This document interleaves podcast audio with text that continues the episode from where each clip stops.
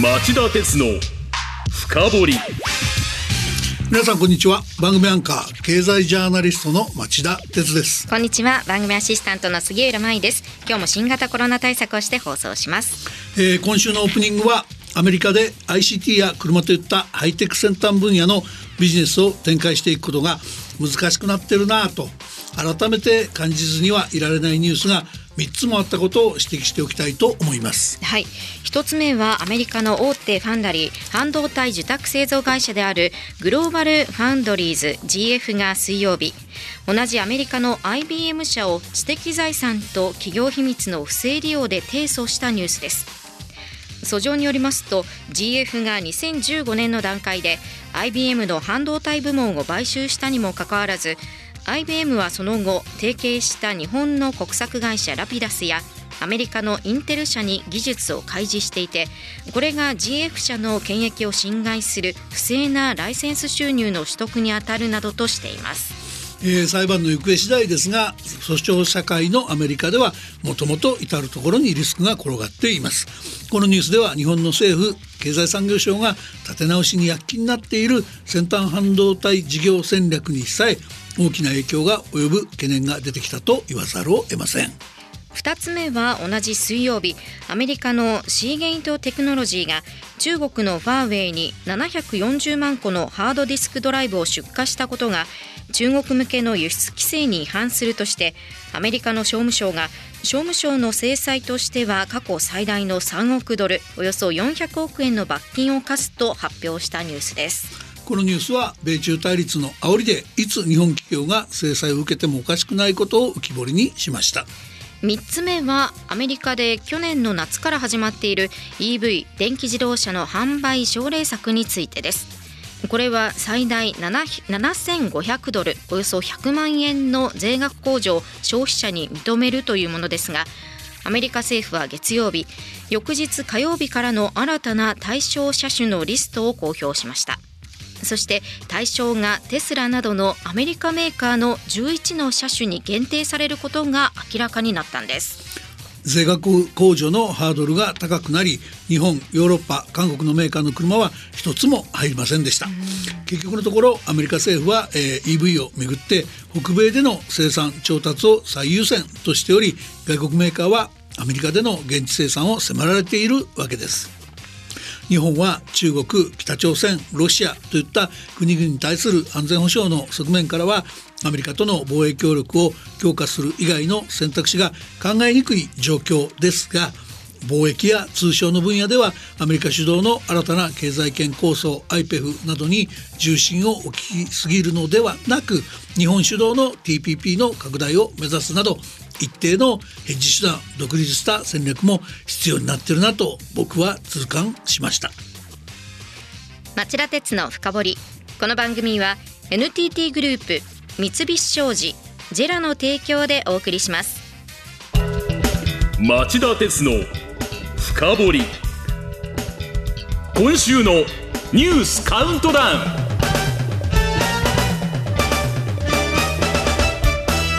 はい、えー、番組の前半はニュースカウントダウンのコーナーです。番外のニュースから始めましょう。浜田防衛大臣は昨日アフリカのスーダンからの在留邦人およそ60人の救出のため自衛隊機をスーダンに近いジブチに派遣待機するよう命じるえー先ほど入ったニュースによると3機予定されているうちの1機が愛知県の小牧基地から飛び立ったそうです。陸上自衛隊宮古島周辺でヘリコプターが消息を絶った事故を受け安全保障環境を考慮して行方不明の第8師団長を今日付けで交代。ロシア通貨ルーブル4月に入って1ドル81ルーブル台とほぼ1年ぶりの安値圏に。ルーブル安の背景にはロシアのウクライナ侵攻の長期化に伴うロシアのロシア財政の悪化と西側各国の経済制裁の継続があります。西側は軍事支援にもなお積極的で水曜にはアメリカドイツオランダがアメリカ製の地対空ミサイルパトリオットを供与しました。それでは続いてランキング入りしたニュースをお伝えしましょう。5位のニュースはこれです。土曜日岸田総理の演説先で爆発。威力業務妨害容疑で現行犯逮捕された木村隆二容疑者の近くに残されていた金属製の筒のようなものには黒色火薬とみられる粉末が詰められており和歌山県警は自作のパイプ型爆弾だったとみて鑑定で詳しく調べるとしています。これ別件で取材した時にですね、ええ、僕の信頼するエコノミストが言ってたんですが安倍総理に対する銃撃事件から1年も経たない時期に起きてしまった今回の事件は、まあ、安全に対する日本の管理体制に疑問符をつけられかねずえー、外国為替市場で円安環境などを作りかねない問題でもあると、えー、心配してました。4位のニュースはこれです。コロナ第9波第8波より大きな規模になる可能性も。おととい新型コロナウイルス対策について助言する厚生労働省の専門家会合が開かれ新規感染者数は全国的に緩やかに増加していて5月の大型連休明けに感染が拡大することもあり得ると分析しました。こうした中であるにもかかわらず政府は大型連休明けの5月8日に新型コロナの感染症状の分類を5類に移行する方針です。本当に大丈夫なんでしょうか？ね、だけどその一方で、えー、先月のインバウンド訪日外国人数は181.7万人とコロナ前の2019年3月の66%に相当水準まで戻ってます。はい、まあ今まさにインバウンド景気の回復に弾みがついたところなんですね。えー、再び落ち込みなんて考えたくもないシナリオですよね。では次に進みましょう。3位のニュースはこれです。世界の金融システム正常化への一歩になるか。あの AT1 債を三井住友フィナンシャルグループが発行。永久劣後債とも呼ばれる AT1 債は3月のクレディ・スイスグループの身売りの際グループ発行の AT1 債が無価値になったことから信用リスクに対する警戒感が強まり世界の主要銀行が発行を見合わせていました。三井住友フィナンシャルグループの AT1 債は来週火曜日日本国債の金利に1.71%上乗せして発行される予定です。このニュースは大事なんだけどテクニカルでもあるんでちょっと丁寧にいきましょうね、はい、えー、有価証券は破綻時の弁済順位が高いほど利回りが低く設定されるっていう大原則があります。つまりこれ銀行に置き換えると一般の預金普通社債劣後債 AT1 債株式の順に、えー、弁済順位が高くこの逆株式 AT1 債劣後債普通社債預金の順に利回りが低く設定されているわけです、はいところがこの大原則に反しクレディ・スイスグループの破綻では身売りが成立したこともあって株式は紙くずとなることがなかったのに AT1 債の方は政府などから救済を受けた際は無価値になるという特約条項があり紙くずになってしまいました、うん、このため AT1 債の信用リスクに対する警戒感が一気に広がってしまって、まあ、発行が停止状態になってたわけです、うんえ。ー、で今回の三井住友フィナンシャルグループの発行によってそうした警戒感というのは払拭されるんでしょうか？あのねそこのところを占う試金石としてはもともと今月下旬に発行条件の決定を予定していた三菱 UFJ フィナンシャルグループが来月中旬に仕切り直しを予定しているので、うん、これが次の大きな焦点になる可能性がありそうです。なぜそれが焦点になるんですか？これちょっと訳ありなんですけど説明しますね、はい、あの日本国内ではクレディ・スイスグループの AT1 債の発行額が1400億円だったとのことなんです。でこのうち、えー、三菱 UFJ モルガン・スタンレー証券が、えー、富裕層の個人や一部法人向けに合計でおよそ950億円と、まあ、日本での販売の大半を担ったことが明らかになっています。うんはいつまりですよ親会社とでも言うべき三菱 UFJ フィナンシャルグループの AT1 債が市場投資家に受け入れられるか否かはクレディ・スイス問題の市場でのこなれ具合を判定する材料とも言える側面があるわけなんです。では2位のニュースはこれです。火曜日 G7 外務大臣会合が閉幕。中国に懸念を直接表明する重要性を認識すると明記した共同声明が採択される。議長を務めた林外務大臣は記者会見で今回の成果として世界のどこであれ一方的な現状変更の試みに強く反対すると確認できたことや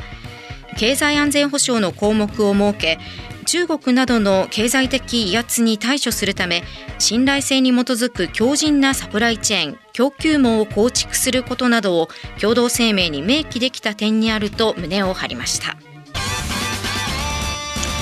えー、今回の G7 外相大臣会合は5月に広島で開催される G7 サミット首脳会合へ向けてその政治外交安全保障セッションの議論の方向性をまとめたものという大きな意味があります。したがってサミットでも今回の外務大臣会合と同様に法の支配の重要性が強調され中国の威嚇行為やロシアのウクライナ侵略が強く非難されるだろうと見られます。あと核軍縮なんですが、これについては、えー、岸田総理が去年夏に提唱した核不使用の継続や核戦力の透明性向上核兵器数の減少傾向維持など5本柱からなる広島アクションプランを現実的な提案だと評価した点もテイクノートしておく必要がありそうです。ここは広島出身の岸田さんですからね、ぜひリーダーシップ取って力を発揮してもらいたいなと思いますね。本当頑張ってほしいところですよね。はい、それではいよいよ今週第1位のニュースです。アンモニアや水素を混ぜて燃やす石炭火力の存続をようやく容認。日曜日、G7 環境大臣会合が日本の主張を大幅に取り入れた共同声明を採択自動車分野でもハイブリッド車も含めた幅広い種類の車で脱炭素化を目指すことが可能になりました。はいあ今のニュースにあったように、うん、今回の G7 環境大臣会合の共同声明には脱炭素に向けた電力や車の在り方をめぐって、まあ、これまで自分たちに都合のいい方法に固執していた欧米からの要求をなんとかかわして日本の主張を通すことに成功したという意味があります。はいまあ、この2つ特に石炭火力発電についてはその必要性をこの番組としても何度も指摘していましたので大きな意味のある共同声明の取りまとめに日本が成功したということになりますよね。いやそう言えないことはないですよね。ねそうですからせっかくなのでこの後この番組後半のニュース深掘りのコーナーで町田さんじっくり検証していただけませんか？わかりました。そうしましょう。以上町田さんが選んだ今週の1位から5位の政治経済ニュースでした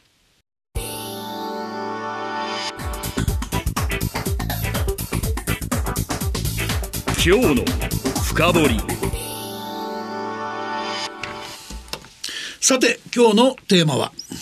地球温暖化対策。やっと G7 各国に日本の主張が受け入れられた？環境大臣会合の共同声明を読む。はい、えー、新聞各紙の休館日も重なって、同じ G7 大臣会合でも先週土曜日と今週日曜日に開かれた気候エネルギー環境大臣会合の日本のマスコミの扱いは日曜から3日間の日程で開催された外務大臣会合に比べて小さくその成果が分かりにくかったんじゃないかと思います。しかし差し迫る人類共通の課題である気候変動対策やその対策のために必要となる経済産業構造の転換見直しを迫られる我々の暮らしへの影響などを考えると環境大臣会合の共同声明は、えー、外務大臣会合のそれに勝るとも劣らない重要なものだと僕は思います。今回の共同声明は取り入れた範囲がとても広く項目番号で見て92もありとても全部は紹介しきれませんがまあそれでも今日は僕が重要だと思った点を中心にその一端を読み解く機会にしたいと思います。まずは杉浦さん共同声明の日本語の仮訳の冒頭部分の概略を紹介してください。はい、冒頭は我々はロシアによるウクライナに対する違法で不当で言われのない侵略戦争を非難する。我々は前例のない世界的なエネルギー危機、環境も含めた破滅的な影響を深く憂慮する。こういった文言で始まっています。そしてそうした危機に対処するため、すべての国、特に G20 パートナーや途上国及び新興国とともに、すべてのレベルにおける具体的なアクションを実施すると、世界の他の国や地域の人々に協力を呼びかけました。えー、まずはこの冒頭部分で気候変動問題をはじめとした人類共通の危機にロシアのウクライナ侵攻が加わり我々が危機的な状況に直面しているという G7 加盟各国の強い危機感が伺えますよね、はい、ではそれにどういう方針で臨んでいくのか注目したいのが今回の共同声明の中ほどにあるこの部分です現在のエネルギー危機に対処し2050年までにネットゼロ排出つまり事実上の排出ゼロという共通目標を達成するために我々はクリーンで安全で持続可能で低廉なエネルギーを迅速に展開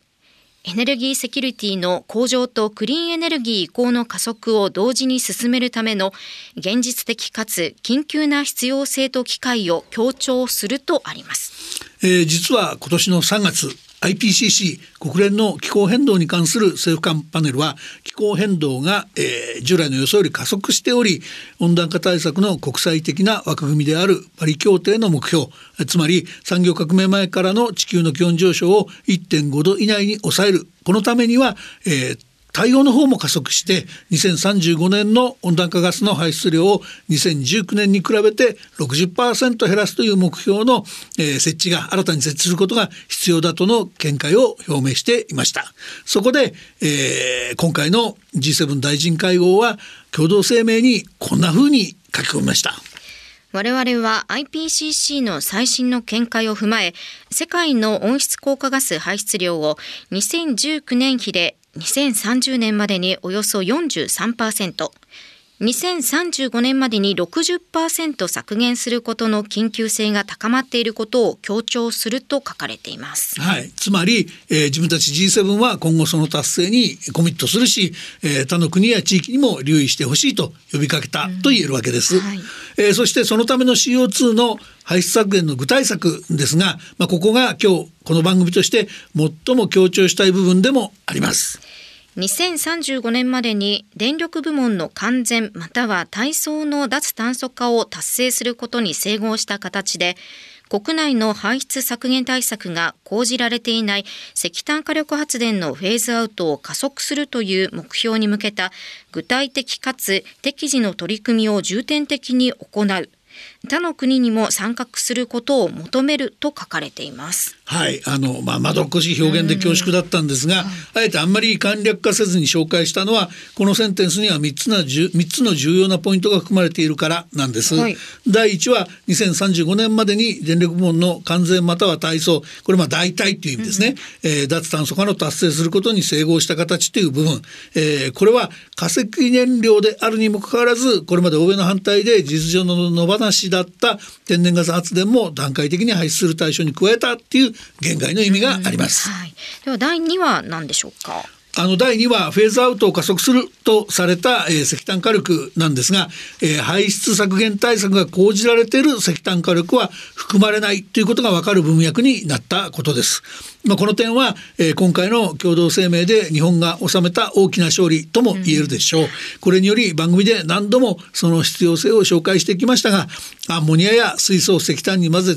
て燃やすことでその分だけ CO2 の排出を避けることができるできる石炭火力発電や、えー、発電で生じる CO2 を回収して地下に埋めたり、えー、コンクリートに混ぜて建設資材にしてしまったりして大気中に、えー、放出することを防ぐ設備を備えた石炭火力発電は、まあ、今後後ろ指を刺されずに存続できることになります、うんはい、これは太陽光や風力発電の発電所の建設用地に乏しい日本にとって朗報であるばかりか、えー、豊富で廉価な石炭に着目して石炭火力発電所を多く建設してきた中国や東南アジアの国々にとっても脱炭素に向けた巧妙と言えるんじゃないでしょうか。今回の、えー、会合の議長を務めた西村経済産業大臣は記者会見で各国の事情に応じた多様な道筋でゴールを目指すと、えー、胸を張りました。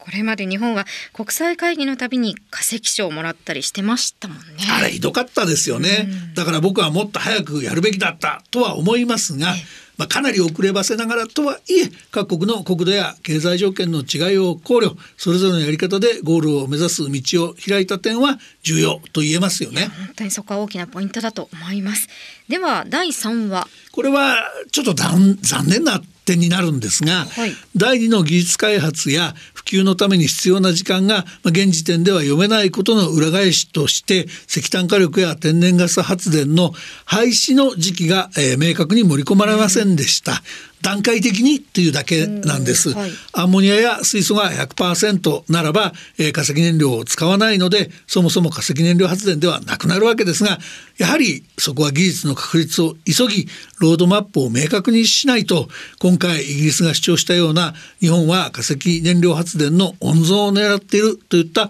的外れの批判がなくならないかもしれませんよね。確かにそうかもしれませんね。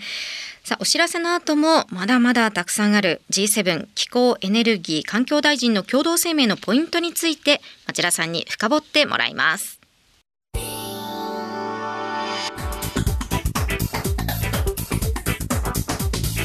今日の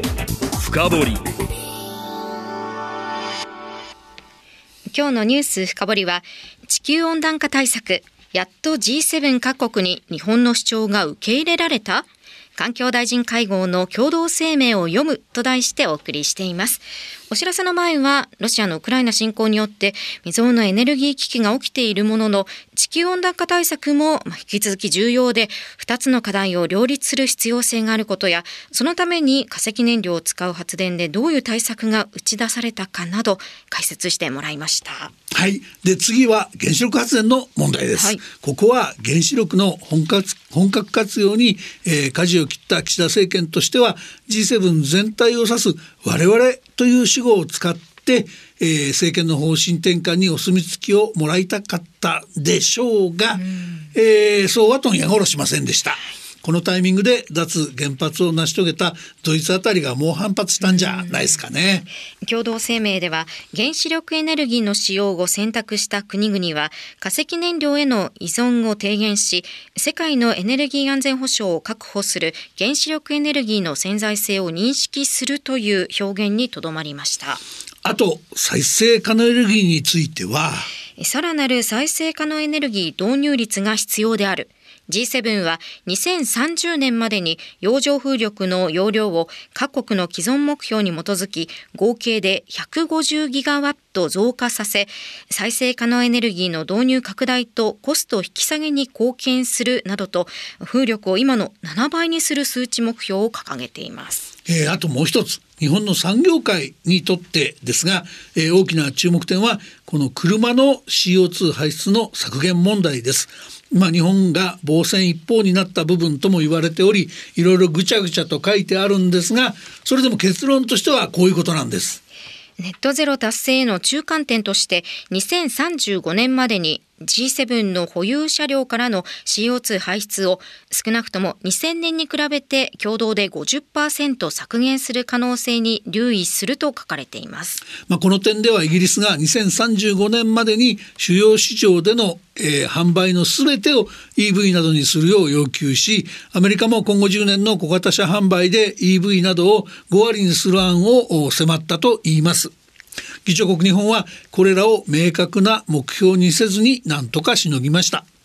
この背景には日本車メーカーには EV の開発投入の遅れがあり日本車メーカーはこれで一息ついた格好ができたんです。しかし来年以降の G7 ではひっくり返ってもおかしくありませんしオープニングでも紹介しましたがそもそもアメリカを含めて海外市場では日本メーカーが力力を入れてきたハイブリハイブリッド車やプラグインハイブリッド車が強い逆風にさらされています。共同声明の文言はどうあれ日本車メーカーはこの間に立て直しを急ぐべきだということなんだと僕は思います、うん、本当に日本車メーカーにはここで頑張ってほしいところですね。そうですね。あと最後に時間もないので一言だけにしますが今回の共同声明には地球温暖化対策だけではなくて、えー、生物多様性の保護や、えー、循環経済資源効率性の確立、えー、汚染の対策強化などの分野で、まあ、例えばプラスチック汚染の改善に向けて我々は2040年までに追加的なプラスチック汚染を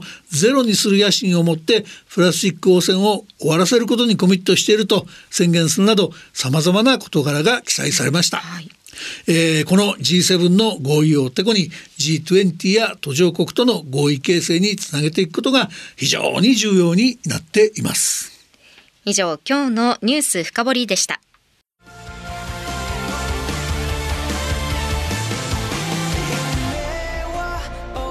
本気で夢を追いかける時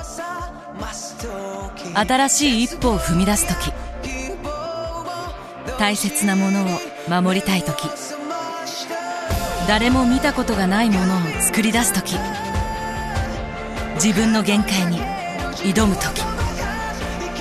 絶対できないと思って始める人はいない。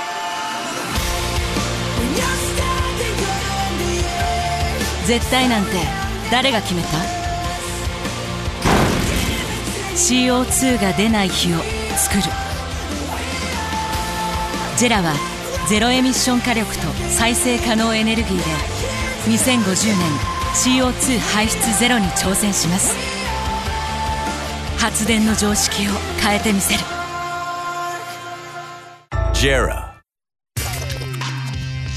町田鉄の深掘りこの番組は NTT グループ三菱商事ジェラの提供でお送りしました。さて町田鉄の深掘りそろそろお別れの時間です。はい、えー、カウントダウンや、えー、深掘り本編では触れられませんでしたけど今週は、えー、貿易赤字が、えー、1970年以降の最大に膨らんだというニュースがありました。まあ、これ円安の時は日本の輸出にとって有利って話だったんですが、そんな体質はなくなっちゃっているので、まあ、新たな立て直しが必要になっているなと痛感したところです。この番組は放送から1週間はラジコでその後もポッドキャスト Spotify など音声配信でお聞きいただけます。ぜひそちらもチェックしてください。それでは来週金曜午後4時に再びお耳にかかりましょう。さようなら